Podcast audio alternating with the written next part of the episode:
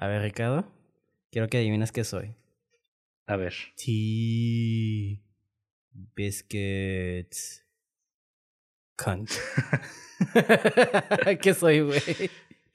Es un, es un empleado de, un, de una tienda, güey. No, soy un pendejo, güey. Bienvenidos así. No, no es cierto. soy, soy, un zombie inglés, güey. A huevo. Bueno, también es pendejo, pero. bueno, ya con eso comenzamos a la verga.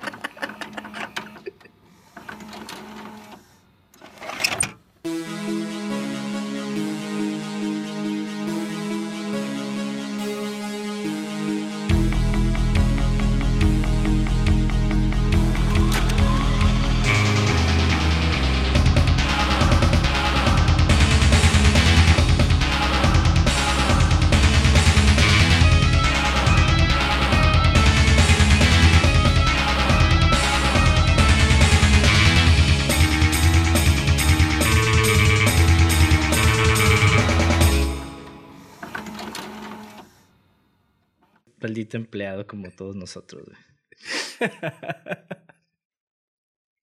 bueno, intro. Bienvenidos a Cine666.mpg, el podcast donde en cada episodio su servidor Monty de André dialogará con Mauricio Villa acerca del análisis, crítica y hechos interesantes o pertinentes que envuelven a una producción cinematográfica de género de horror, misterio, ciencia ficción y otros géneros de carácter fantástico. En pocas palabras, hablaremos de películas que nos gustan y de cosas que tal vez sean relevantes. Si no, no importa. ¿Y qué onda, Mauricio? Hoy nos traes una película relacionada con el episodio anterior, ¿no? Sí, sí, sí, muy especial como siempre. Una película muy chingona como siempre. Y una película que nos va a quedar, de dar mucho que dialogar y algo diferente para este episodio. Quise probar algo eh, diferente, porque ustedes ya saben que yo, pues me mama el guion. Y como mencionamos previamente en el episodio, siento que el Edgar Wright como guionista, uff, pero obviamente les siento que le di más peso a Edgar Wright en el episodio eh, anterior. Dando, investigando este episodio es obviamente una colaboración entre Simon Pegg, Simon Pegg y Edgar Wright, ¿no? Y esos dos güeyes, no mames, ¿eh? Entonces, este, quise basar más este guion, digo, este guion, este episodio más en el guion, pero como... Ah, creo que ni he dicho de qué vamos a hablar, ¿verdad? bueno, ya lo pueden ver en el título del episodio. Hablaremos de Shaun of the Death, película que se hizo en el 2003 o no, 2004. Ajá. Bueno, salió en el 2004. Entonces... Ajá. Eh, hablando de eso, este, obviamente es dirigida por Edgar Wright, escrita por este, Simon Peck y Edgar Wright. Y el presupuesto es de 6 millones 6.1 millones y ganó 30 millones en el box office, que es lo que recuperó. Sí. Bueno. Y millones de, millones de libras, güey, porque, eh, porque es más pesado que el dólar, es como 30 un poquito más de 30 millones de dólares. Bueno, no sé si eso es como, bueno, no sé, yo lo, Wikipedia, no sé, ahí dice millones. sí, bueno, sí, bueno. sí está, está medio en pounds porque es una película eh, inglesa, ajá, ajá. Pero bueno, entonces, este sin, sin, pues ah, comenzando este con la sinopsis, ¿no? Entonces, este, una sinopsis muy básica es de un vato muy mediocre que su vida es, vista al revés. Entonces, es puesta al revés de patas, básicamente, ¿no? Ya que hay un zombie outbreak. Entonces, básicamente la película trata de un güey lidiando, pues, como todas las películas, el zombie outbreak, ¿no? Entonces no hay mucho que decir.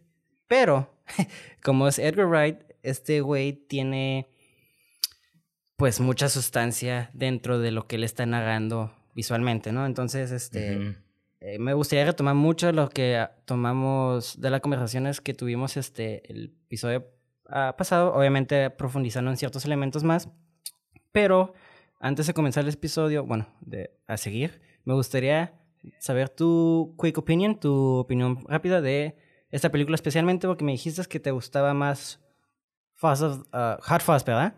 Digo, no estamos diciendo que está mal. De hecho, creo que me dijiste que las dos están vergas, te gustaron. Pero obviamente disfrutas de Fuzz. Entonces, me gustaría saber, empezando por ahí, y tu opinión, ¿qué onda? ¿Por qué y qué show? ¡Contéstame! ¡Ah! cuenta que yo primero vi Shaun of the Dead en el cine. Okay. Y después, este, pues mucho tiempo después cuando salió la de Hot Fuzz, yo no sabía que era el mismo director, porque estaba morro. Pero como que identifiqué la movie por el actor, ¿no? En Simon Pegg. Y no sé, cuando estaba morro me acordé como que, ah, este voy a dar risa. Entonces vi la movie de Hot Fuzz, pero yo lo disfruté más, la de Hot Fuzz, yo creo que porque ya estaba un poquito más grande.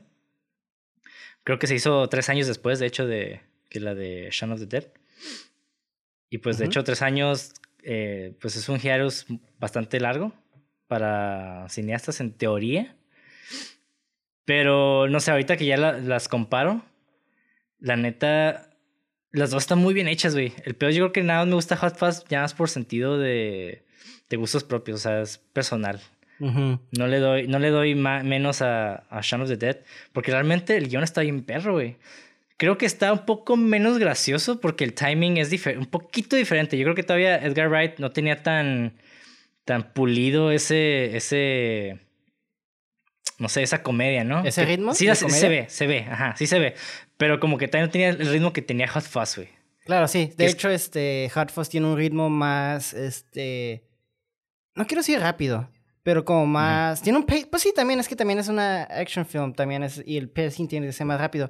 Pero bueno, este, sin embargo, creo que estoy en el mismo voto que tú, las dos son completamente diferentes, las dos me gustaron igual, pero creo que disfruté más este Shaun of the Dead porque creo que el guion lo sentí más emocional y creo que ay aguanta están están pasando la basura vienen por mí este un pequeño corte güey y ahorita regresamos.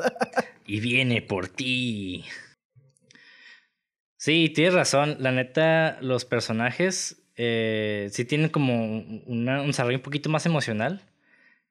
Y tengo entendido de que de hecho se basaron mucho en sus, en sus vidas eh, normales. Porque de hecho, pues Edgar Wright, como dije en el episodio pasado, pues fue un clerk de un supermercado y tuvo trabajillos así también. Y tengo entendido también que Simon Pegg y Nick Frost fueron roomies. Simón. De hecho, qué curioso que dices eso porque ahorita era un fun fact, pero este el origen de lo adelantado que es, es una, una mala transición. El origen del chiste de los cornetos este es porque Edgar Wright este, es su ah, cura personal para los hangovers. Entonces, este lo quiso introducir en la película. Ya ves que en una secuencia están matando su primer zombie básicamente con una. Ay, no me acuerdo cuál es, cómo se llaman esas cosas, pero lo están matando así como un chingo de golpes. Ta, ta, ta, ta, ta, ta, y luego de la nada hay un corte y sale Nick. Bueno, este es Ed y Sean sentados y, Sean, y Ed está comiendo una, una, un corneto, ¿no?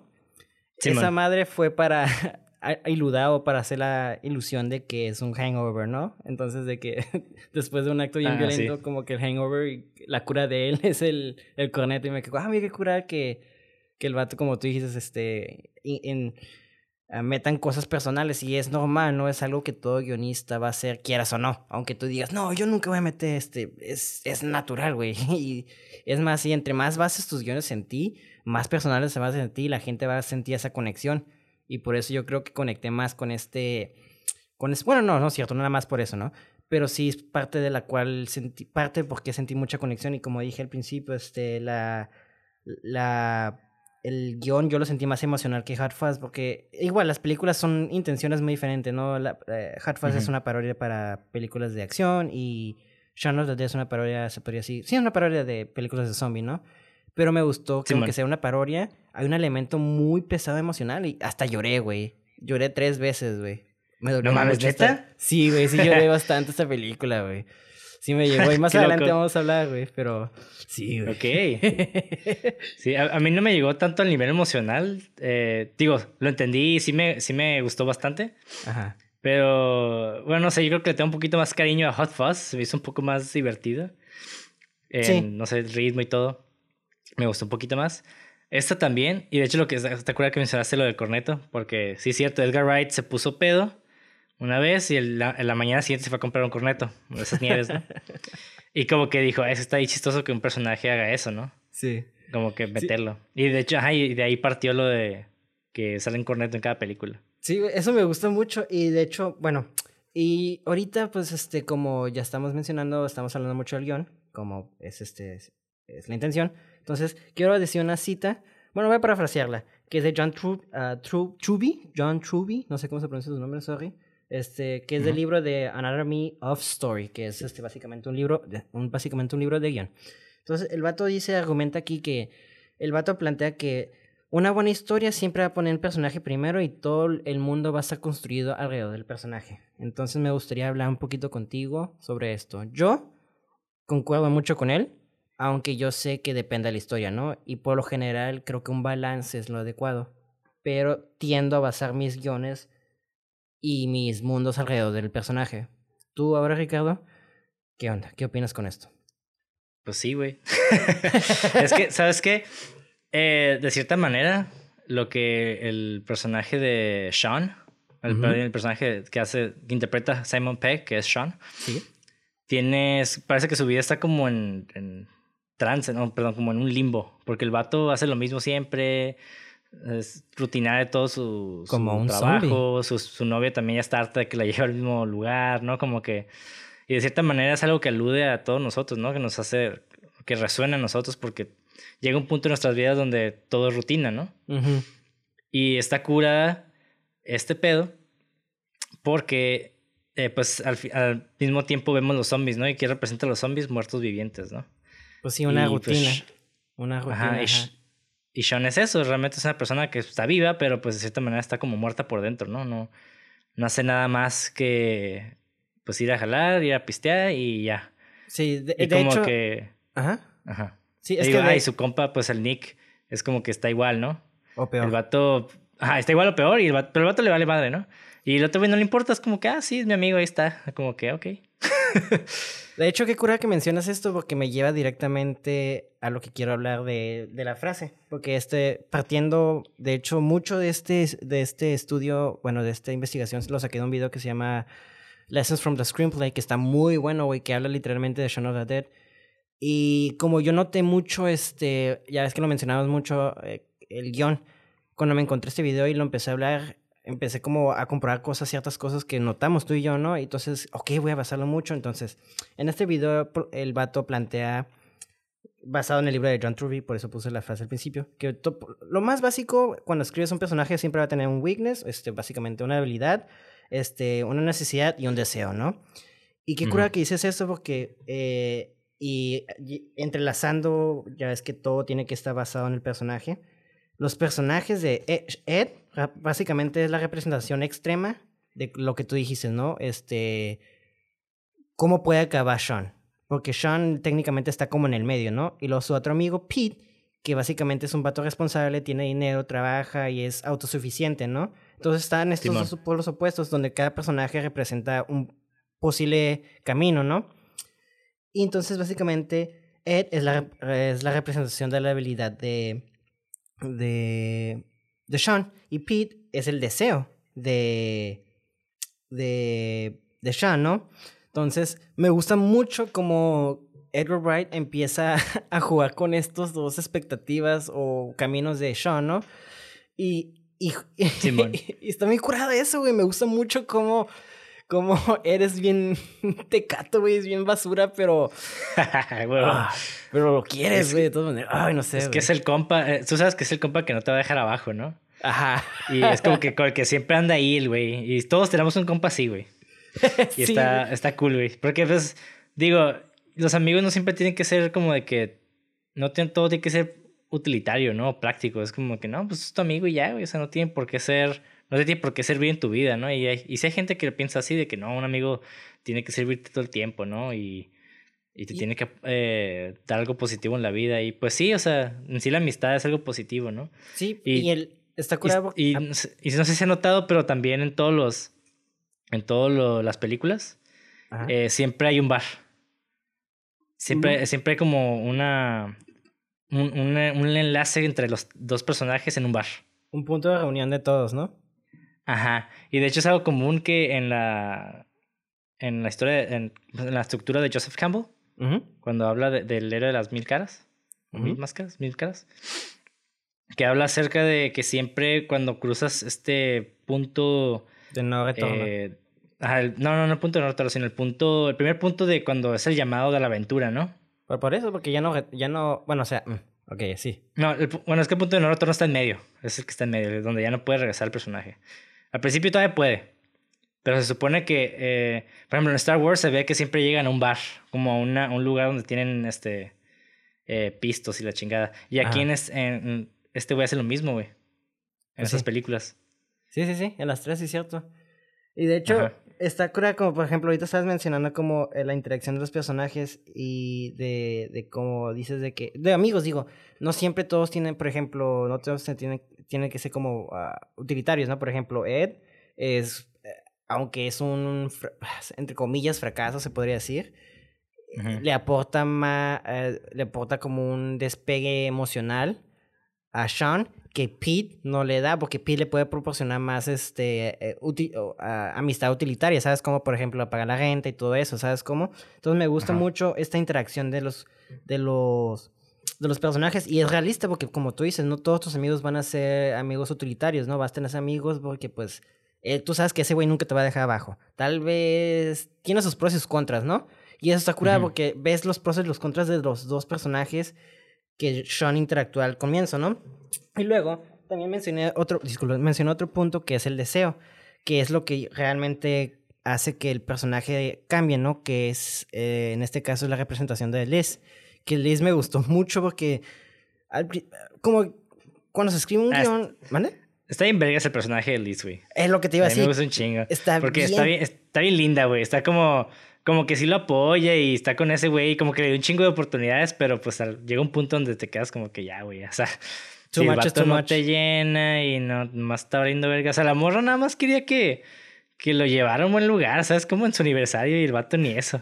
Sí, eh, ajá, por eso es lo que me gusta mucho de ella, porque lo que, lo que iba a decir es de que eh, cuando escribe, como hombre, ¿no? Yo cuando escribo un personaje femenino, es muy difícil porque pues no soy mujer, ¿sabes cómo?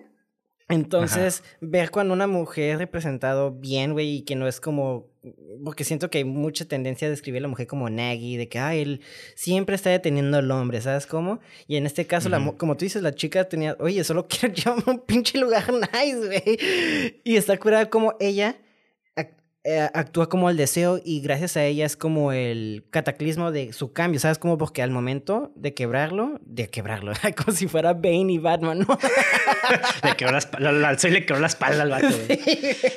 No, no, no, al momento, es que lo traduje de inglés, güey, al momento de cortar con él. sí, pues. El vato pues empieza en un cambio, ¿no? Y está curado porque el, estos personajes, como digo, todo, todo personaje en esta película tiene un elemento esencial. Y, y, no se sienten como plot devices, ¿sabes? Como y me gusta mucho este, eh, cómo estos dos güeyes trabajaron esto. Entonces, viendo cómo el, la morra lo corta, ¿no? El vato luego, luego se pone bien deprimido. ¿Y quién es el que lo está apoyando? Pues Ed, ¿no? Lo apoya de manera medio mal, pero ¿quién está ahí? Ed, y no Pete, ¿no? Entonces, este Ay, esa escena donde están en el bar, güey. Ay, se me sentí bien triste porque Simon Pegg me quedé, güey, sí sabe actuar bien cabrón, porque. No, nada más es comediante. Ja, ja, ja, ji, ¿sabes cómo? Las partes donde está llorando, me quedé con, no mames, porque. Sí sentí que lo cortaron literalmente, güey, porque los ojos cuando estaba en la lluvia, güey, no, no mames, güey. Y luego el Ed, cuando lo empieza, empieza a fingir que era un chango, güey. Esa escena está cagando de risa, güey. Pero bueno, ah, este... no, es, que sabes que también tiene mucho que ver cuando interpretas un personaje, los actores tienen que ser muy carismáticos, güey. La neta, no porque seas un actor, hay actores que la neta no son tan carismáticos, por más como que... O sea, no sé, tal vez estoy mal, ¿no? Pero por ejemplo, Ryan Gosling está curada, tiene personalidad y está bien para hacer dramas, pero no sé, güey, no se me hace tan carismático como para hacerme reír. No sé si te ha sentido eso, güey. Mm, es mi opinión personal, ¿no? Sí, sí. No es chistoso, es carismático, charming, como coqueto, pero no gracioso, ¿sabes cómo? Ajá. ¿Qué digo? hay películas donde tiene situaciones graciosas que sí te cagas de risa. Claro. Pero en sí el vato no, no emana esa, esa personalidad, ¿no? y Simon Pegg, como que es, es. ¿Sabes qué? Es el, eh, es el chico promedio, güey. Y sí, tiene que ver mucho que con la película, ¿eh? Porque eh, más adelante, porque pues, o sea, bueno, ya estamos entrando en eso, porque como dijimos, ¿no? Eh, Sean se encuentra en la tabla medio, ¿no? Como en el limbo, se podría decir, como el average dude, ¿no? No está successful. Ay, porque se habla en inglés, discúlpenme. No es tan... Exitoso. exitoso como, gracias, no es tan exitoso como Pete, pero tampoco es un mediocre como Ed, ¿no? Entonces, este, como dices, se está como atrapado en un limbo, ¿no? Siempre haciendo lo mismo. Y está curado porque al principio como lo presentan, como lo introducen, si no me equivoco, está... No, lo introducen en... Una de las introducciones es cuando Ed, este, Sean está saliendo de su cuarto, caminando casi casi como zombie, ¿no? Simón. Y eso está muy curado porque lo, casi casi te ponen, ok, ya está como un tipo aproximándose a zombie, ¿no? Está como en el tipping point donde se puede ir para un lado para otro. Y está súper curado, güey, porque lo introduzcan de esa manera. Y está curado porque también, ¿sabes lo que está luchando? Los zombies. ¿Y qué pasa cuando lo mueran? Se infecta, ¿sabes? Como y técnicamente, metafóricamente se convierte en un vato que nomás está viviendo al día, al día, al día porque no tiene otra motivación, ¿sabes cómo? Y me gustó mucho como esta metáfora utilizando los zombies, eh, pues que ya sabemos que los zombies son como consumidores, brainless horse y todo eso, ¿no? Entonces me gusta cómo lo integra de una manera eh, muy real que nosotros hemos pasado porque a veces nos sentimos atrapados en el día a día, ¿sabes? Cómo nos sentimos como zombies. Pero luego... Sí, y de hecho, da, está curada. Le da, le da una capa cómica también, güey, que no mames, güey. Sí, de hecho, y Ed está bien perro, güey, en el sentido de que también yo creo que son las etapas del humano, ¿no? Yo creo que, yo creo que está mal pensar que naces y es exitoso y siempre es exitoso y naces es un mediocre y siempre hace mediocre, ¿no? Creo que todos también ya hemos llegado a un punto, por lo menos yo, donde he estado sin hacer nada, güey, en algún punto de mi vida, ¿no? Y es también, es como un limbo esa madre, güey. Es como que te metes más y más y no haces nada al respecto, pues como que te, te encuentras muy cómodo en el, en esa, en esa parte ociosa, güey. Y es lo que me gusta del de, personaje de Nick Frost. que este güey llegó tanto a ese punto donde hasta es egoísta, ¿no? Como que el vato no le importa ni siquiera a sus compas. O sea, está ahí y, y le apoya y todo, pero... Por ejemplo, está tirando los discos y el vato tira los discos de su compa y ni le pregunta, es como que no hay pedo. Le roba su carro, lo estrella, estrella su carro para, porque quiere manejar el carro de la mamá. El vato está aburrido, se pone a jugar. se pone a jugar en, el pinche bar y pues todos acá preocupados por el pinche sonido y ese vato le vale verga. O sea, como que esas cosas de que, güey, o sea, llegó a un punto, digo, a pesar de que es muy carismático y te cae bien, llegó a ese punto peligroso donde estaba muy cómodo en su, en su propia piel, ¿no? Así también. Y es locura eh, que, ajá. Ajá. Y digo, tampoco estoy tratando de elevar el sentido de que no, siempre tienes que estar trabajando y siempre tienes que estar eh, estresado, la chingada. O sea, como que eh, creo que está bien como alternar estas dos personalidades, en, bueno, más bien estos dos estados.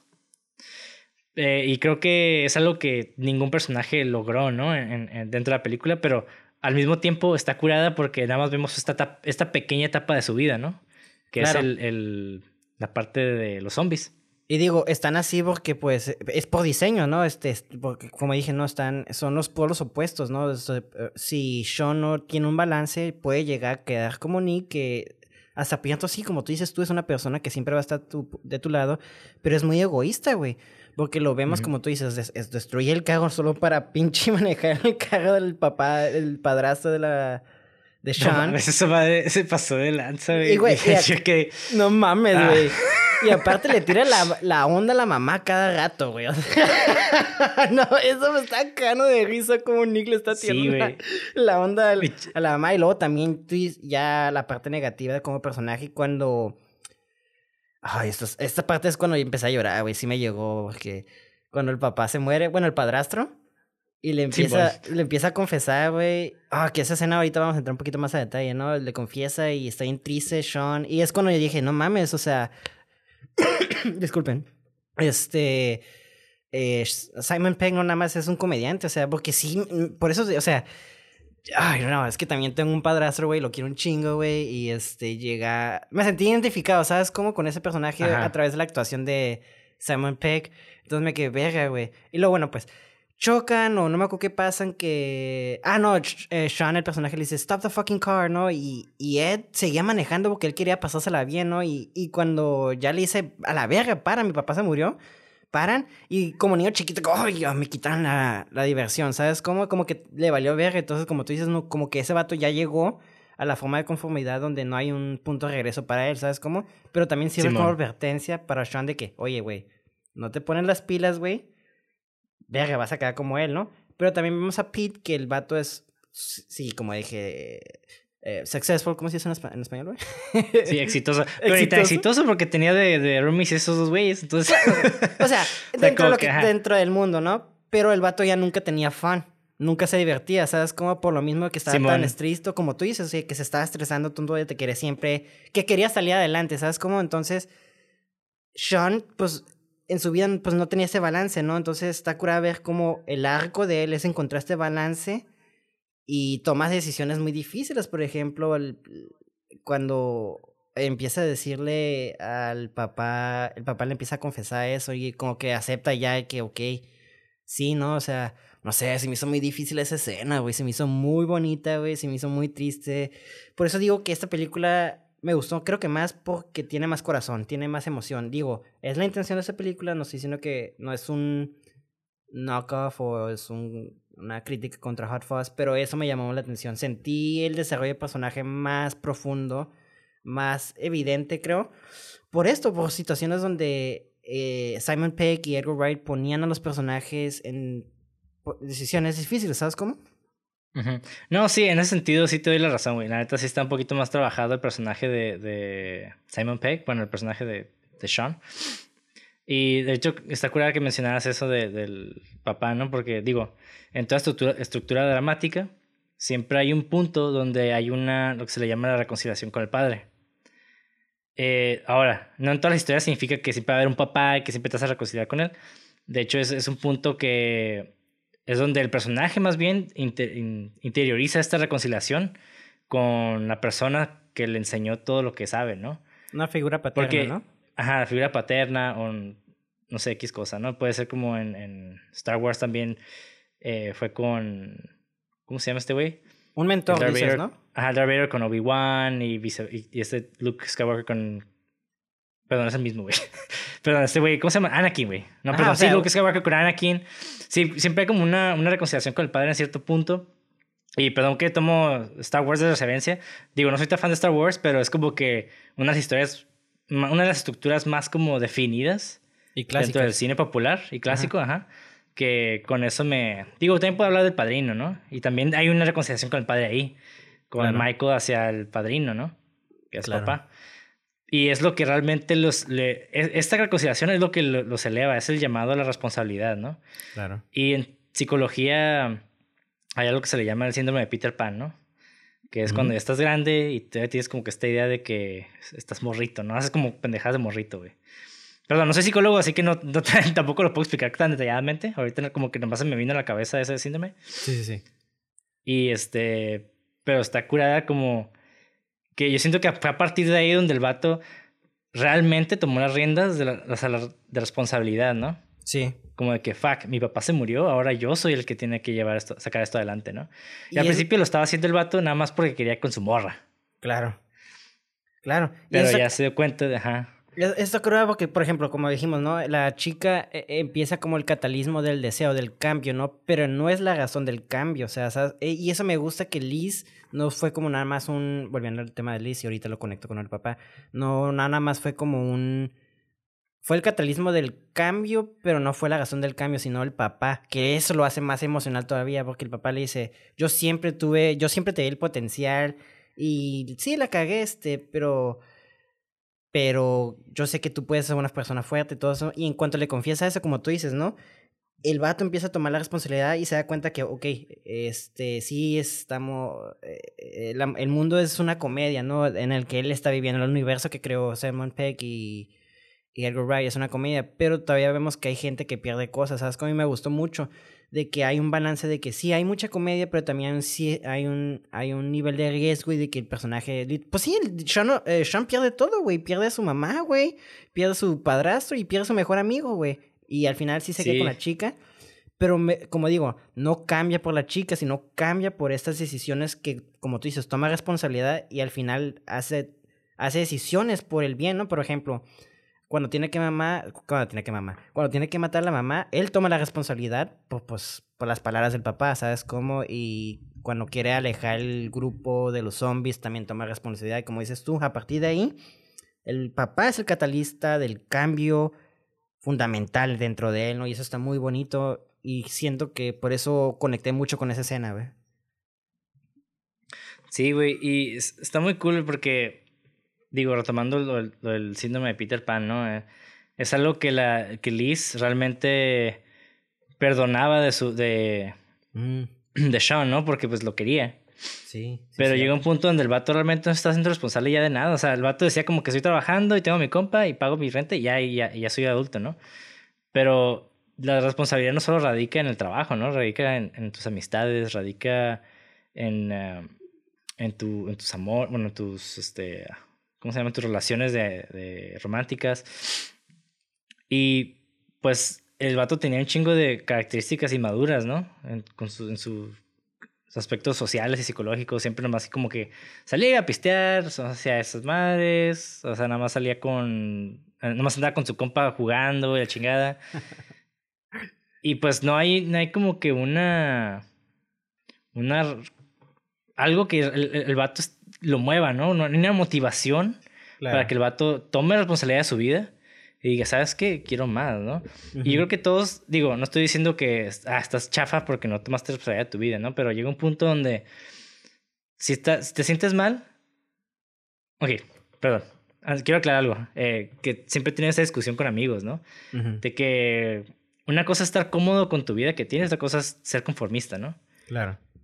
Pero, ¿qué es, qué es, ¿cuál es la diferencia, no? Y es algo que he hablado con Jack tomando esta conclusión de hablar con ciertas personas, básicamente el conformismo es cuando estás en una situación, cuando aceptas tu situación si realmente estás cómodo. Claro. Te conformas, pues. Lo, aceptas y dices, eh, o sea, estoy incómodo, pero pues no hay pedo. Eso es el conformismo. Y estar, aceptar como ya tu. Ahora sí, estar cómodo con tu vida es más que nada, aceptas tu vida y estás bien y no tienes por qué tener más, ¿no? Y eso es parte también tiene que ver mucho con la humildad, la responsabilidad con tu yo y la chingada. Pero este personaje yo siento que estaba en un limbo, o sea, el vato estaba realmente muerto, ¿no? Sí, sí, sí, o sea, pues sí. De, de hecho, qué cura que dices eso porque me lleva al siguiente tema que mencionamos al principio. Ya ves que estábamos hablando de que los zombies son como, básicamente, pues todos sabemos que es la los zombies son representaciones de seres humanos que que viven muerto básicamente como, como, no literalmente, sino como Sean, que él realmente estaba viendo, existía pero no vivía, ¿sabes? Como nomás se la pasaba eh, repitiendo las cosas, por ejemplo, eh, como tú dijiste, siempre se despertaba, iba a la tienda, siempre va a la tienda, siempre va al mismo bar, eh, siempre sale con sus amigos, ¿sabes? Como siempre se la pasa jugando. Entonces, este, está cura ver cómo él realmente era un zombie viviente, aunque estaba vivo, pero también vemos como esos zombies son como la representación física, ¿no? Del, eh, de la debilidad de, de Sean. Entonces también como lo mencioné previamente, de que me gustaba mucho esta metáfora de cómo, de cómo este Sean si este, era mordido, realmente ya se infectaba de lo que ya era, ¿no? O sea, entonces se convertía como... Eh, y esto, esta acción tiene como una sustancia más rica que me gusta mucho de Edgar Wright, que, que Edgar Wright y Simon Peck manejan muy bien de, te presentan una historia muy, muy simple, entre comillas. Lo vimos en Hot Fuzz de que es un policía que va a un, a un pueblo y encuentra un espíritu, un espíritu, un, secreto oscuro, ¿sabes cómo? Y aquí es un vato que es un vato mediocre, que tiene una vida mediocre, conformista, como dices tú, que de repente su vida cambia por un zombie apocalypse, ¿no? Y vemos que su cambio tuvo que llegar este como eh, este como evento masivo para forzarlo a cambiar, ¿sabes cómo? Y me sí, tuvo que haber una, una situación extrema para que el vato realmente tomara rienda de su vida, ¿no? Eso es lo chistoso también, güey. Está chistoso y también se me hizo muy curada que, como dijimos, ¿no? Está chistoso, pero también trágico porque ¿qué pagó para aprender esta lección? Pierde casi todo, güey. De hecho, perdió casi todo, excepto la chica, sin... Para, para aprender esa lección, pero cómo se aprende perdiendo cosas, ¿no? Entonces, este, me gustó mucho esta lección, me gustó mucho, mucho cómo estos zombies eran la representación, este, pues, física de la debilidad de, de Sean, ¿no? Y me gusta también cómo, este, usaban a los zombies como gags también, este, cuando, cuando, por ejemplo, en el guion, este, lo estaba leyendo, este, me gusta que al principio, la manera en que está revelando la información de los zombies es este. ya es que, bueno, yo creo que cuando escribes un guion, la manera en que lo escribes es muy importante. Entonces, si tú escribes la palabra zombie y la gente cuando lo está leyendo ya sabe que es un zombie. Pero ya ves que al principio de la película Sean como que se está dando cuenta de ciertos detalles, ¿no? Ciertos detalles de la infección. Y vemos como un hombre se quiere como un pichón. y como una chica de la nada. No se le hace raro, pero si vato sigue con su vida, ¿no? Es como Ajá, que como que. Ah, mm, sospechoso. Es que empieza a ver muchas cositas, güey. Primero ve una chica desmayándose, luego empiezan a toser. Y en el guion está escrito así, güey, como. De una chica eh, se asoma por, el, eh, por la ventana y ve como una chica se desmaya, ¿sabes cómo? Pero no explican como nada más el porqué o no ponen como zombie o cosas así, ¿sabes cómo? Lo explican como muy simple. Y me gusta mucho que eso sí, trans, se, trans, se translleva a, a, la pantalla porque el vato realmente no sospecha nada, nomás está viendo como, ah, ¿qué está pasando? Como cosas weird, ¿sabes cómo? La chica se desmaya, el, el vato se está comiendo el pichón, gente está corriendo, pero pues son cosas del everyday, ¿sabes cómo? Entonces me gusta mucho cómo los gags este, conforman parte de la historia también, ¿me explico? Simón, sí, sí, a huevo. y es algo que Edgar, Edgar Wright tiene ya bien pulido, güey. El vato le encanta meter como chistecillos acá de repente, pero que tienen mucho que ver con la historia, güey.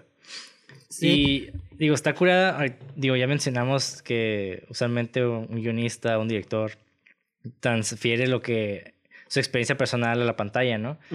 Y digo, hablando de, voy a retomar un poco lo de Hot Fuzz, estaba viendo el behind the scenes, eh, me gusta de repente verlos. Y creo que le pregunta a la mamá de, Edgar Wright como que, ah, usted está orgullosa de su hijo y, y, la señora así contenta, ¿no? Como, no, sí, mi hijo, la chingada. Ah. Y porque el vato, porque el vato también, Edgar Wright sí la perrió un chingo, güey. De hecho, para esta movie, creo que el vato pidió un chorro de dinero prestado. Realmente no, eh, batalló un chingo en hacer esta movie. Para recaudar pues, las ganancias. Digo, no las ganancias, los recursos, ¿no? Para, para pues... Ajá. Sí, el vato, el vato, el, punto de que estaba quedando ya pobre, así de que ya iba, ya estaba como quebrado el vato. Sí. Pero le fue muy bien, güey. El vato lo arriesgó todo y le fue muy bien. Y eso está bien perro porque, pues... Digo, también, yo creo que el, eh, yo creo que este güey también se identificó mucho con, con Sean, ¿no? Y mm. yo creo que también Simon Pegg, porque también es parte del, es parte del trip, güey. La neta. Yo a veces sí me, me despierto y digo, no mames, tengo que hacer algo, una película o algo, no sé, como que empiezo a escribir la chingada, pero también está esta, esta falta de motivación porque existe la posibilidad de que no se haga, ¿no? O que no encuentres los recursos y después te sientes bien luce y la chingada, entonces es como que fuck.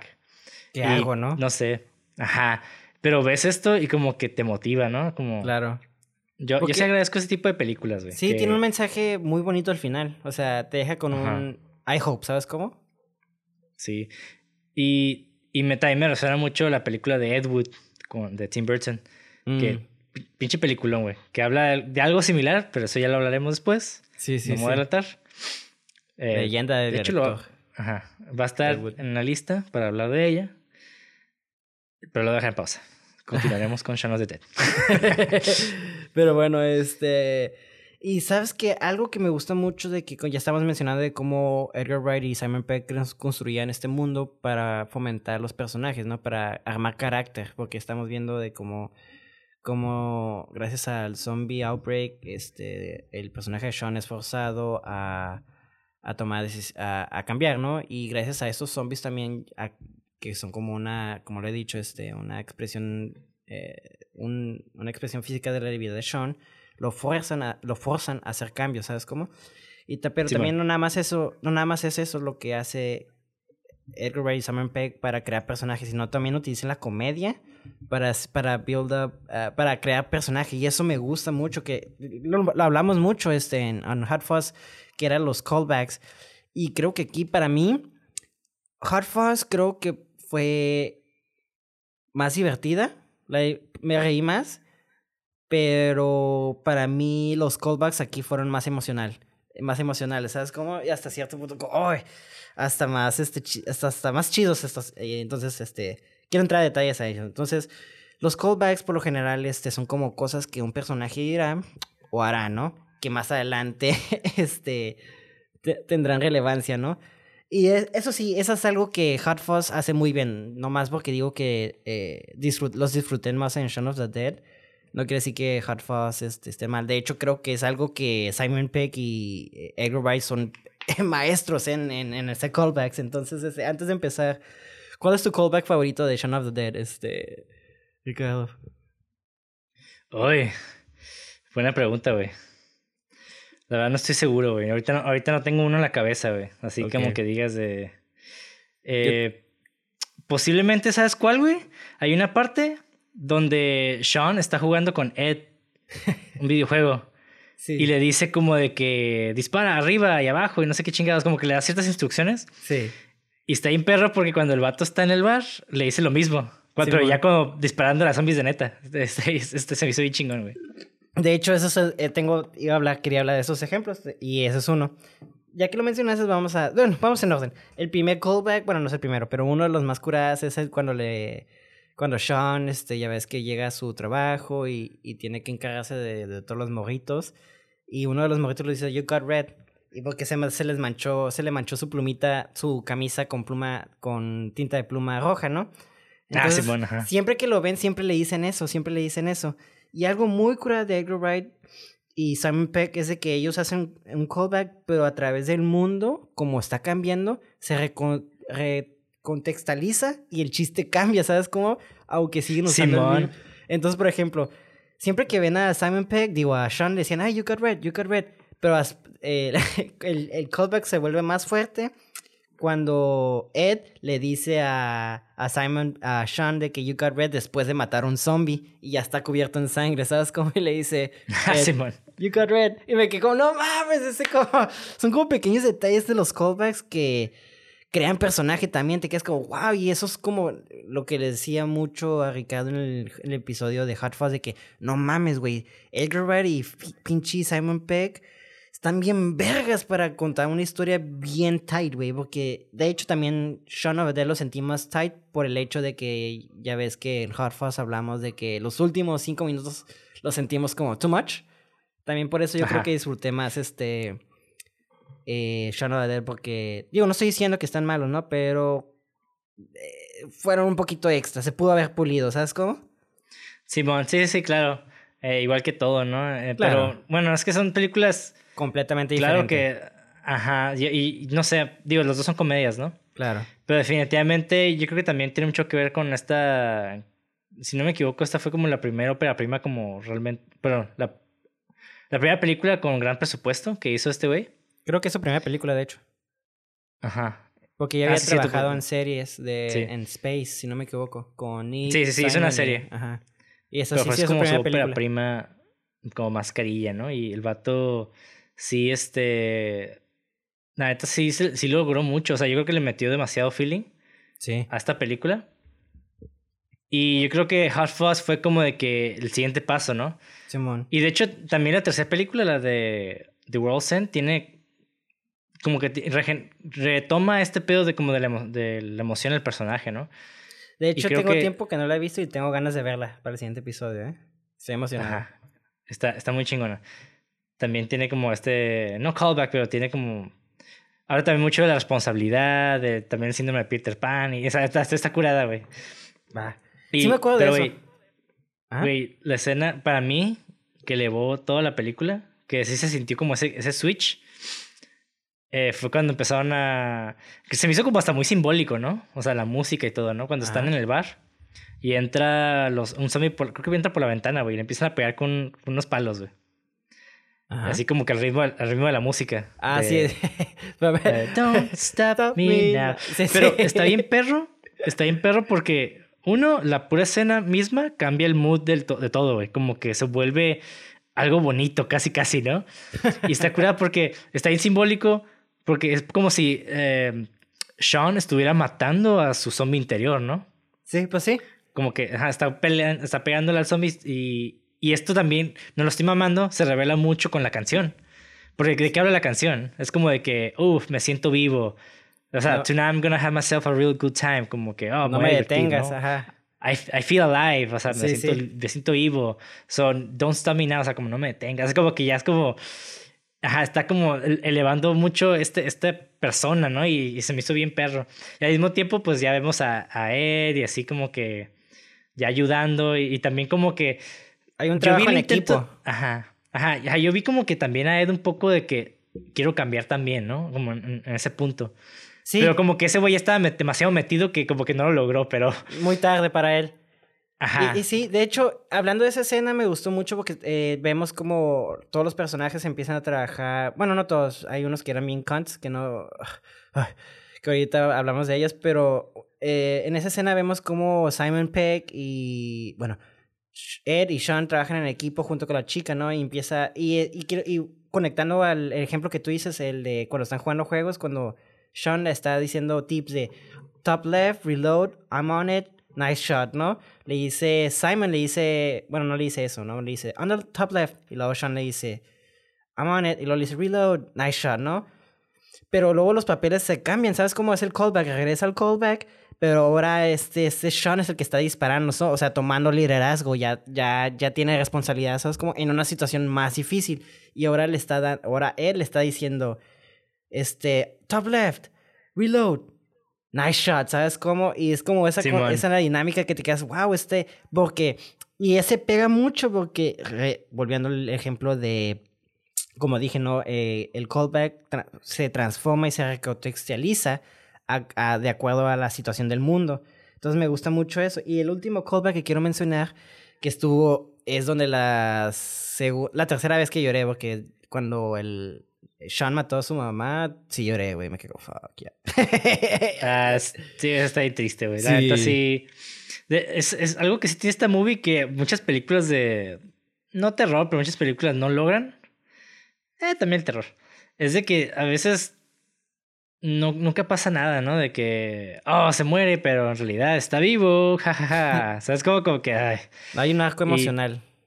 sí, e, es una de las cosas porque por ejemplo, vi la de. ¿Cómo se llama esta movie? Perdón, esta serie, la de Sabrina. Mm. La de Sabrina de Teenage Witch. A mí me, digo, me gustó la primera temporada y todo, pero ya había partes donde me quedaba, güey, sí, o sea, se va a morir, pero en realidad no se muere. Y, y como que pierde el sentido de peligro, ¿no? Sí. Pierde el sentido de peligro que sabes de que ningún personaje se va a morir nunca realmente. O sea, que se muere, pero revive. Se muere, pero realmente no, nunca se murió. O, o sea, pendejas así.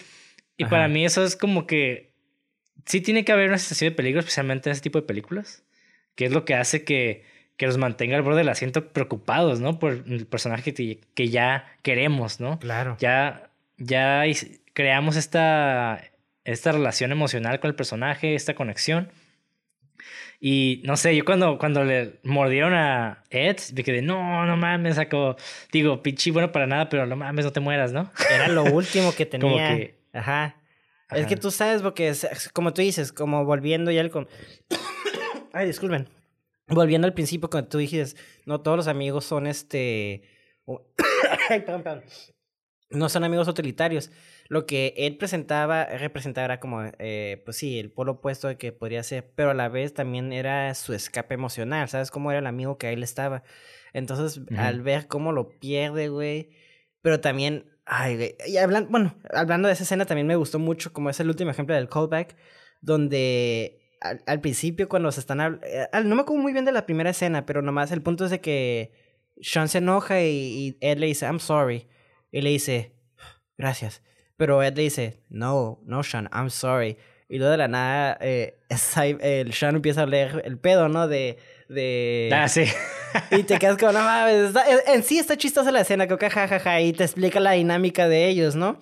Pero como dije, esa escena regresa al final, ¿no? Cuando se muere Ed, güey, y, y como vuelvo a decir otra vez, esto se recontextualiza y cambia, güey. Y locura de esto es de que ya tiene un peso emocional bien cabrón, que es cuando lloré por tercera vez, güey, cuando se murió y se echa el pedo, güey. De que no mames, güey, porque hasta también Simon Peck como que se empezó a reír, pero como que a llorar. Y fue como, no, güey, la actuación de esos dos, se sintió la química, por ejemplo, eh, como tú decías, ¿no? De que se siente cuando que eran ya eran roomies y pues esa, ese, esa química que trabajaron de, bueno, que estuvieron por ser roomies, se, se transmite por la pantalla y sí sentí el dolor y la amistad de ellos, aunque Ed me recordó un poquito como a Evil, pues a Evil Ed, de hecho, de Fight Night, ¿no? Que era un asshole, pero aquí fíjate que sí sentí como lo que tú decías de Ed, de que al final, bueno, sí, sí la cagué, me arrepentí, ¿sabes cómo? Se arrepintió al final y hasta le pidió eh, perdón, ¿sabes cómo? Y pues sí, me gustó mucho esto. Este, esos, pues, básicamente es como algo que quieres decir antes de pasar este, lo, lo, lo que traigo de pasar los fun facts. Este, sí, sí, sí. No, definitivamente ese, me, me, gustó mucho la relación que tenían esos dos personajes. Sí. Digo, yo creo que de cierta manera, tal vez la gente lo vea como que Ed estaba arrastrando a, a Simon Pegg, ¿no? Pero pues también el, el vato era muy permisivo con él y digo, es como casi casi la relación tóxica, ¿no? Claro. Pero, pero al mismo tiempo, güey, lo sentí como una relación muy bonita entre ellos dos, güey, porque se ayudaban, especialmente cuando empezaron a lanzar los viniles al, al, al zombie, güey. Y el otro vato era como de que. ¿eh? No, ese no, no, no mientes ese, ese me gusta mucho. ¿Puedo aventar este? No, ese no, el otro. Y así como que y empezaron a seleccionar los discos mientras se estaban acercando bien lentamente, güey. No mames, esa madre me dio un chingo de risa, güey. Que no mames, o sea. porque sí es cierto. Ajá. Yo, yo también en las películas eh, casi siempre como que les vale más de romper todo, ¿no? Pero como que hasta los personajes tenían sus lazos emocionales con sus cosas, ¿no? De que no, güey, no, no vayas a romper eso. Y, y la vida real es así, güey. Es como de, fuck eh, no sé, se metió un ladrón a mi casa, pero tengo el bat que me firmó mi jugador favorito, ¿no? No, no, no voy a usar ese. Mejor voy a usar, mejor voy a usar esta cosa que está un poquito más blandita, pero no me importa, ¿no? La guitarra, ¿no? Acá. ajá, la, la, guitarra de que usé en segunda secundaria para aprender a tocar que nunca usé después, ¿no? Esa. Y este. De hecho, qué bueno que mencionas esa escena porque dos cosas. Tengo un fun fact muy curada de esa. Y ese es otro ejemplo donde eh, crea eh, Simon Peck y Edward Wright usan comedia para crear personajes, ¿sabes cómo? Sí es chistoso eso, pero como tú dices, nos informa que Sean tiene un apego emocional a esos discos y crea, aunque no avanza la historia, crea personaje y al crear personaje nosotros se crea empatía. Al sentir empatía nos conectamos con el personaje, al sentir conexión, pues queremos el personaje y, y sentimos emoción, ¿sabes cómo? Entonces me gusta mucho como esos elementos chiquitos, güey. Parecen como absurdos, pero como... Como dijiste, esa escena es perfecta de cómo utiliza Simon Pegg y, y Edgar Wright este, comedia para fomentar carácter, ¿sabes cómo? Simón. No, sí sabe relacionar muy bien esas dos cosas, güey. Y, es algo que es, por más simple que se vea, está bien difícil, güey. Está bien difícil salir, con esas cosas. No, sí, está cabroncísimo. De hecho, si tú, eh, como dijiste tú, ya viste lo de los behind the scenes de de Hot Fuzz y ya ves que tienen pizarrones cuando escriben y se notan que escriben un chingo como era sus, uh, sus guidelines y sus uh, notas de guiones, ¿sabes cómo? En Shaun of the Dead también tienen, tienen, algo similar, entonces se nota que sí lo trabajan, o sea, creo que en Shaun of the Dead dijiste que les tomó como un año en escribir el guion, ¿no? No recuerdo, la verdad no me acuerdo de... Sí me acuerdo que dijiste un tiempo bastante, entonces imagínate esto, o sea, la verdad no... Sí. No me ah, Hot Fuzz sí, Hot Fuzz y sí. no sé. No, no, no, me imagino que también, o sea, pues, al nivel de, de trabajado que esto, pues, o sea, tuvo que... Pero bueno, ¿algo más que quieres decir, Ricardo? Ah, ah un pequeño dato nada más, güey. Va, va, va.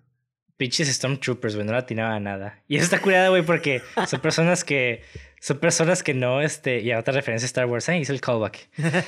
Este, eh, pinches vatos, güey, la neta, en las películas siempre agarran por primera vez el arma y le atinan a todo, ¿no? Y me quedo, ay, váyanse a la verga. Y aquí es como de que, a huevo, es que no le vas a atinar a todo, güey, la neta, estás bien pinche principiante y bien inútil, güey. o sea, Hasta ellos lo mencionan como, nunca de nosotros a disparar una puta arma. sí, bueno, exacto, y, y eso está Buen, bien escrito, güey. Muy bien escrito, güey. No, la neta, el pinche. Ay, la neta, digo, me gustaría otra vez porque. Me gustaría ver otra vez este una colaboración de Edgar Wright y Simon Pegg, la verdad, porque. Digo, no he visto Baby Driver, he escuchado que está curada, pero sí he escuchado que le falta como ese uff, ese umf, ¿sabes cómo? Digo, no sé si Simon Pegg era lo que le daba ese uff, pero por eso tampoco he querido como verla, porque ya sé que es el solo, creo, si no me equivoco. A mí me gustó mucho. Sí me gustó mucho. Y llega un punto como en Bohemian Rhapsody, hablando de Queen otra vez. Otro callback.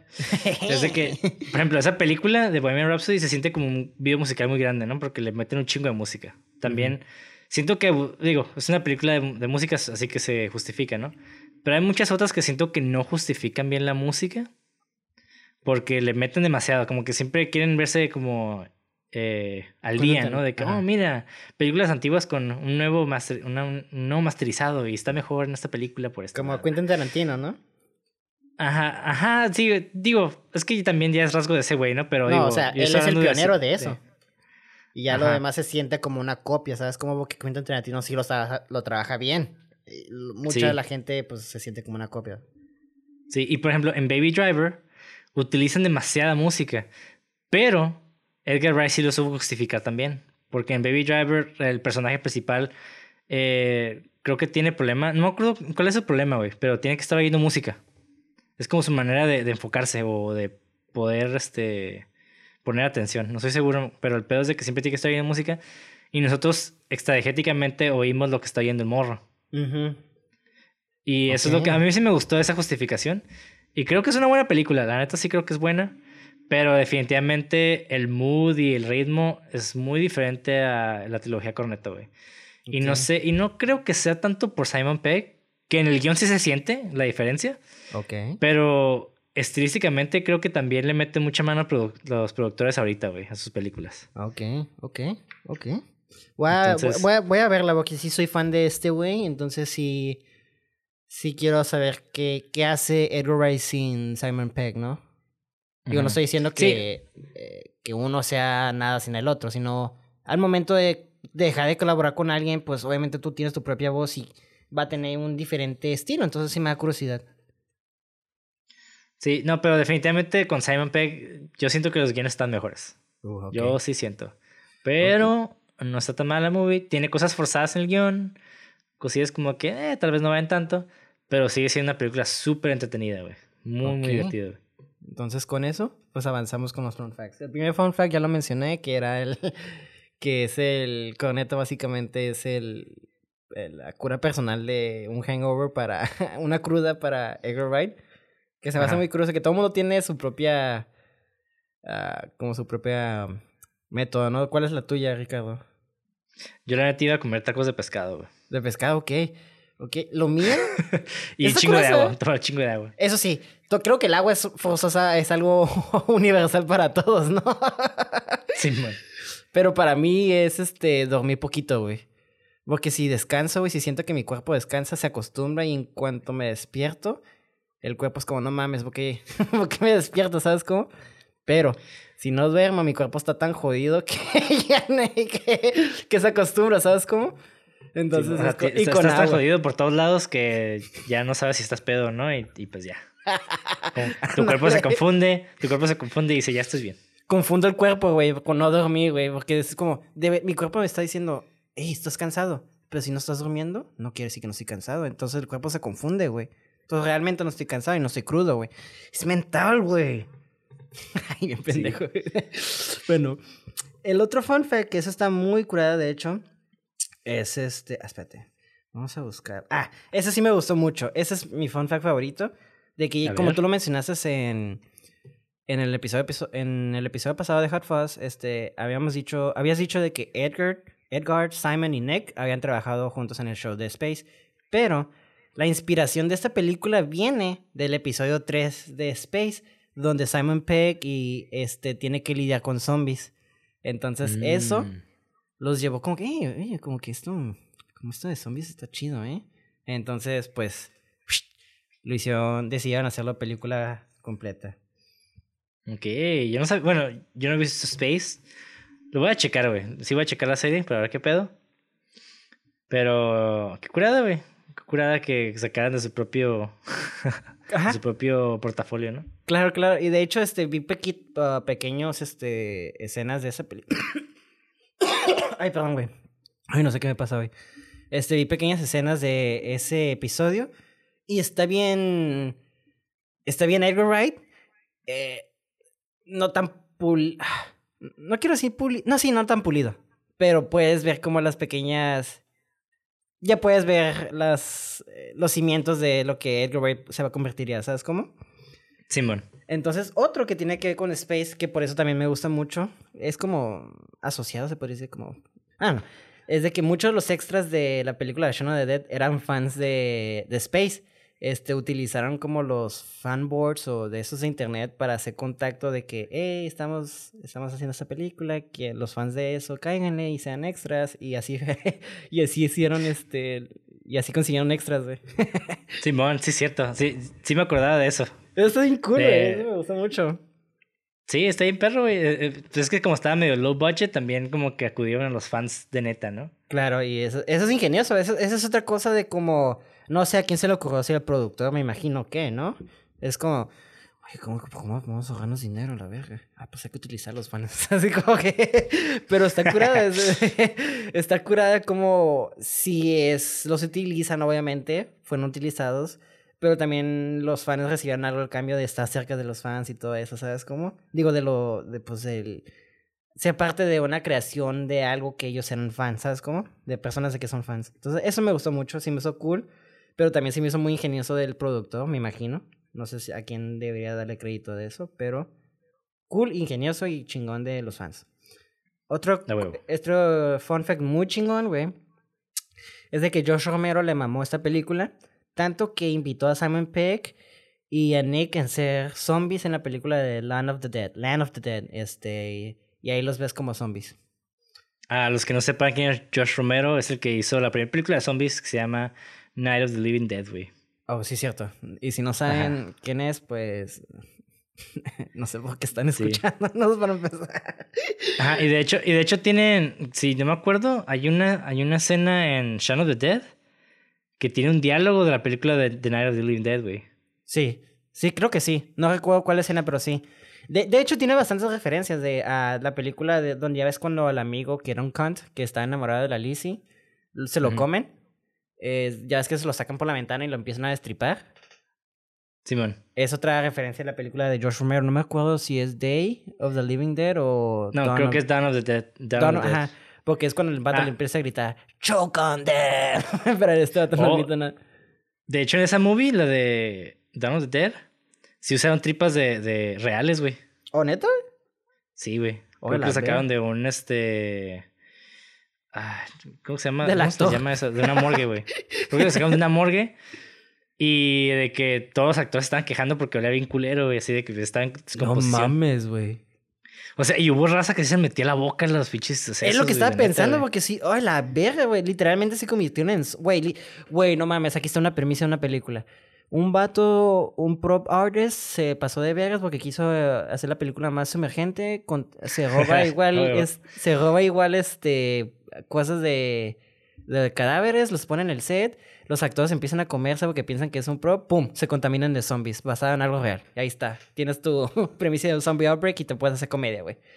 Simón. y de hecho, está curada Josh Romero, el de Night of the Living Dead. De repente mete como a personas que son fans de ese güey también a sus películas y así. Es muy meta ese güey. Ah, ese güey creo que le hizo un video musical a Misfits. Ah, la verga, neta. Y Misfits, la banda salió en una película de ese güey que se llama Bruiser.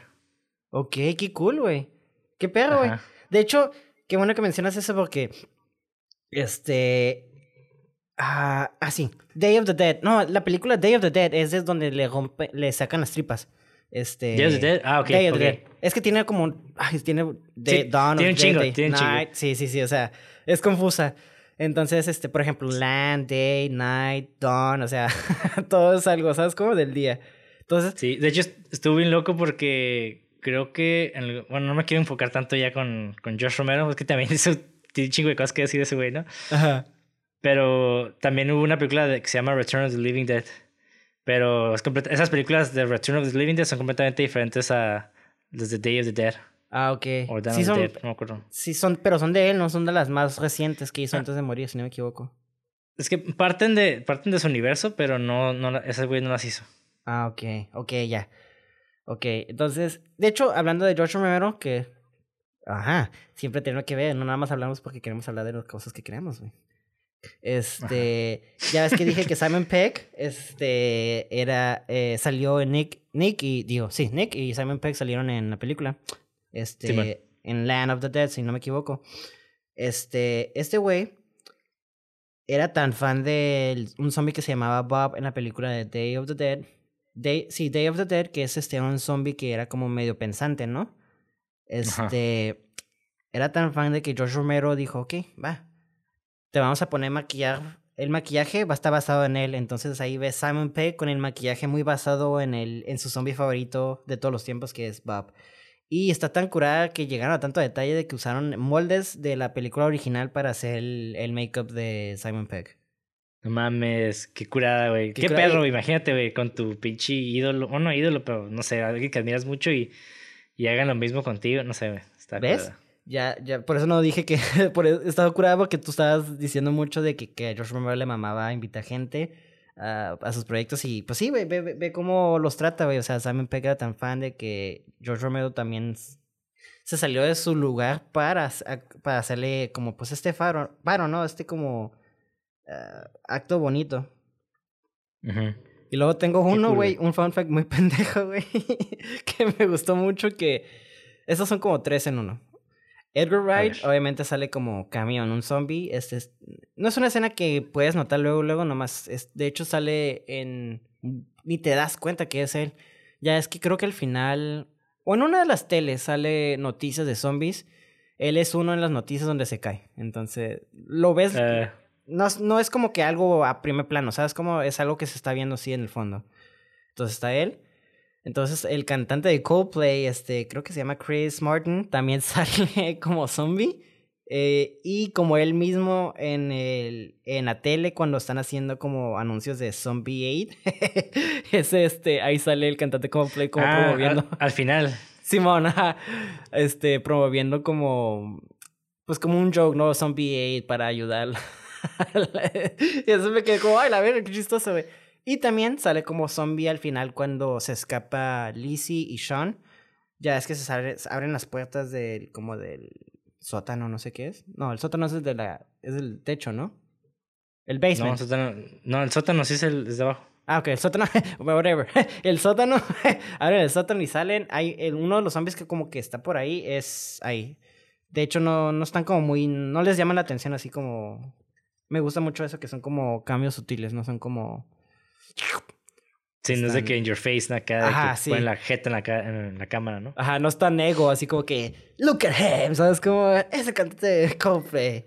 De hecho, también hablando de, de, de, ¿cómo se llama? Cambios, este Mastodon salió en, nada que ver, ¿no? Pero salió, ahorita que me acordé, salió Mastodon, una banda semi-metal, se podría decir, salió en Game of Thrones, como White Walkers. Eso, siempre me mama en películas, güey, donde este meten a cambios pero con papel así como bien que ni te das cuenta que están ahí, ¿sabes? Como, what? pues de hecho, Mastodon tiene una rola, o sacó una rola que se llama White Walkers. Ah, no, sí, cierto, basada, así, sí. bueno, volviendo ahorita que me acordé, este, me estaba cagando mucho de la escena también de cuando sale el cantante de Coldplay, porque se nota que Coldplay, el cantante de Coldplay se está riendo. porque no, eh, le puse pausa porque me quedé, no mames, ¿sí es? Y ya le puse pausa y el vato está. Se notaba que se quería cagar de risa en el ser, güey. ¿Sabes cómo? Sí, man. me gusta ver eso, güey. Me gusta ver eso. Entonces, este. Pues estos son todos los fun facts. Este. Son fun facts muy divertidos. De hecho, siento que están muy interesantes. Este. Ya, y para concluir, Ricardo, este. Eh, opiniones, este. ¿Cómo se dice? Este cerrantes o no cerrantes, pero para cerrar. Sí, para cerrar, sí, Pues guacha, la neta es algo que me gusta mucho de, de, no solamente de Edgar Wright, hay muchos directores que están haciendo esto, están mezclando géneros y están enriqueciendo mucho la historia al hacer esto, ¿no? Porque, digo, desde películas como Evil Dead, que ya tienen ya décadas que salieron, o sea, vemos que hay toques de humor con horror o, o vemos como Half Fast es comedia con acción o comedia romance con acción, perdón, es comedia horror con romance en la de Shaun of the Dead y ciencia ficción en la de The World's End, o sea, como que todas estas mezclas de hecho también ayudan mucho a enriquecer el mundo, ¿no? Claro. y le da como más capas, güey, le da más capas a la historia. No estoy diciendo que ah, son mejores porque tienen más géneros en el caso, simplemente siento que es un buen recurso para expandir este universo, ¿no? Claro. Y y está, está curada porque te llevan como en una. Ahora sí que una montaña rusa de emociones, ¿no? No solamente es horror que vas en descenso y siempre estás cagándote, ¿no? Claro. Es como que, ah, voy abajo, después como que es algo chistoso y como que te sube poquito, después baja otra vez, sube otra vez, y así como que te lleva en esta. En esta montaña rusa esporádica, ¿no? De subidas y bajadas. Y está muy, muy, muy perro, güey, que muchos directores puedan hacer esto. Porque también no está fácil de hacer, güey. hacer... Sí, porque, mira, hacer comedia para mí es una de las cosas más difíciles que, de hacer. Al contrario del horror, de hecho el horror se me hace... No estoy diciendo que está fácil, pero yo creo que es como lo más accesible para ser como cineasta. Claro. Pero comedia, por más fácil, por, más, por, más, accesible que esté, está bien cabrón hacerlo. Escribir comedia es otro pedo. Y no, no solamente comedia de que jaja me eché un pedo y me caí, o así como que jaja sí, está, sí da risa, pero digo, también. Sí, comedia inteligente, no, no, hablamos de Lisa McCarthy o Will Ferrell que nomás están ¡Ah! ¡Ah! ¿Quién grita más alto? ¿Sabes cómo? Simón. Sí, que mira, personalmente a mí me gusta mucho Will Ferrell, güey. Tiene cosas muy chistosas de ese güey. Pero admito, admito que su comedia no es como la más inteligente, ¿no? Claro. Ni lo más mínimo. Y, y no sé, digo, hay personas como. Ah, no sé, a mí no me, personalmente me dice McCartney, a mí no me da risa, güey. No, para, Tampoco Eddie Murphy tampoco me da risa. Que hay películas que sí me dan risa, pero en general no me da risa. Ok. Y así, no sé. Creo que tiene mucho que ver con, con la escritura del guion. Claro. Entonces hay que trabajar el guion. Siempre, no solamente es escribirlo una vez y ya, ya hice mi película, ¿no? Es como escribirlo, leerlo, reescribirlo, qué puedo mejorar. Eh, pueden hacerlo Edgar Wright, ¿no? Como que los callbacks, que además que solamente el chiste, también influye mucho en la historia, en la narrativa, y eso enriquece todavía más, ¿no? Se siente más, se siente que ese chiste pertenece al universo. No solamente fue un chiste random que salió de la nada y me dio risa y ya, ¿no? Claro. Y como decimos, ¿no? Esos chistes al momento de decirlos y al momento de regresar a ellos cambian, no, no, no son un chiste estático, no nada más es como, jeje, recordaban ese chiste, era chistoso, ahora lo hacemos otra vez, no, o sea, cambia, ¿sabes cómo? Y eso es lo que, y qué cura que dices eso, porque también ahorita que estabas hablando, está, me recordó mucho esta película, Shaun of sobre todo, porque en Hot Fuzz estamos comparando el ritmo que tiene Edgar Wright con el de Sam Raimi. Y curiosamente, Sam Raimi es no quiero decir el papá del terror, obviamente, pero es uno de los daddies del terror, ¿sabes cómo? Pero él también sabe ah, fusionar la comedia bien cabrón, güey. Entonces vi mucho ahorita que lo mencionas, como que ahorita recordando escenas, no estoy diciendo que me acordé a Evil Dead, ¿no? Pero sí recordé como que había momentos donde me estaba cagando de risa, güey, y luego lloraba, ¿sabes cómo? Entonces, como dices tú, es fusionó digo, no es algo que Edgar Wright hace como tú dijiste, pero creo que es algo donde Edgar Wright eh, sabe hacer perfectamente, es la fusión de estas dos cosas, ¿no? Por ejemplo, y tener un momento, y tener momentos emocionales, como tú dijiste, ¿no? Las películas de terror por lo general no, se muere, pero no murió, pero, you know, como que no hay ese, eh, sentimiento de peligro, pero aquí sí, güey, pero también aparte del sentimiento de peligro, hay un sentimiento de mucha risa, güey, y de cambio. Y eso lo maneja perfectamente Edgar Wright en su dirección, obviamente, pero también con su partner, con su eh, co-escritor del guion, güey.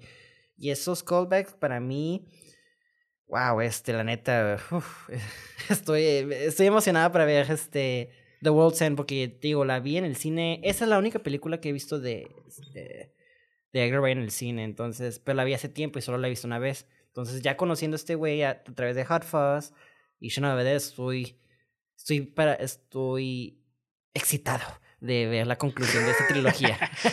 Estoy emocionado. Pero, no, no excitado, tengo un bono ahorita, güey. ok, muy bien. gracias. Ah, hay una. De hecho, hay algo que se me olvidó decirle el episodio pasado.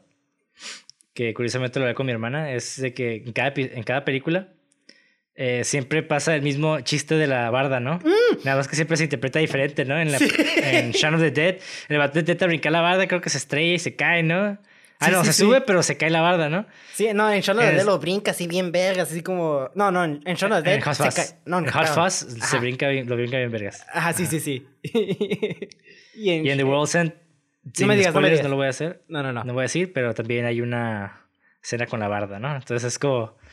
Ese también es un chiste recurrente de Edgar Wright, aparte de los bares y hablar de esas temáticas de amistad con.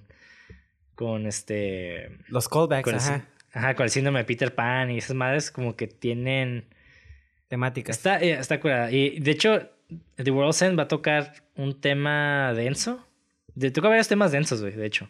Ok. Eh, al igual que Shadow of the Dead, pero creo que eh, todavía está un poquito más serio, güey, el, el tema de The World's End.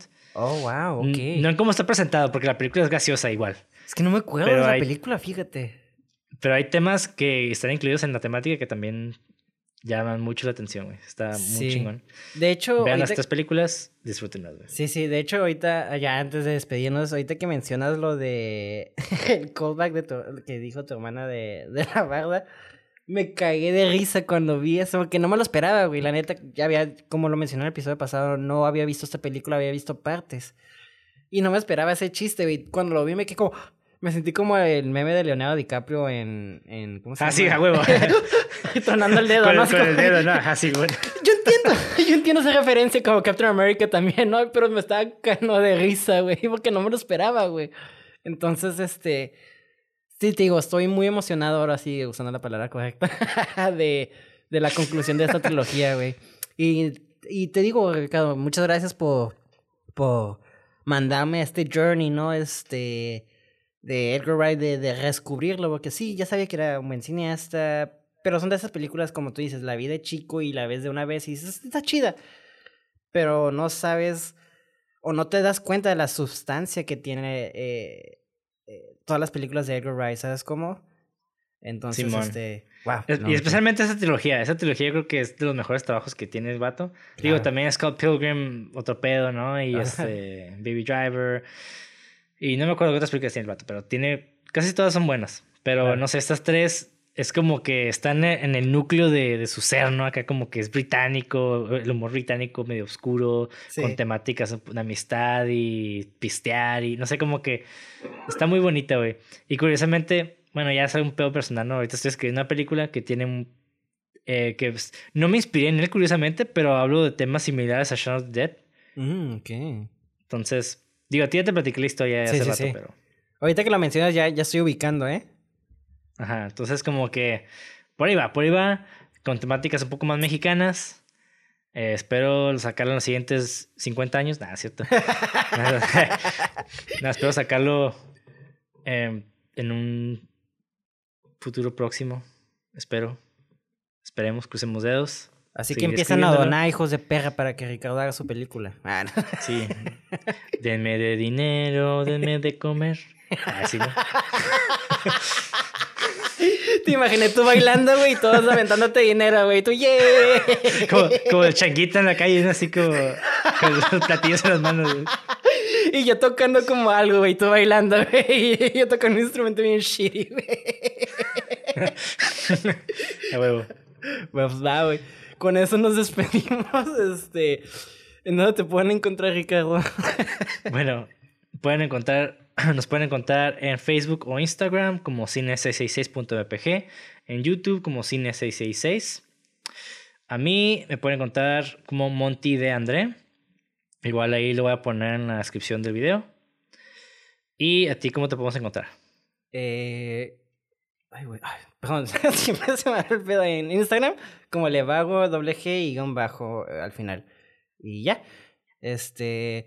Pues bueno, este, con eso nos despedimos y nos vemos en el siguiente episodio para concluir esta trilogía de del Corneto Trilogy, Flavor, whatever como se le llamen. Entonces, adiós.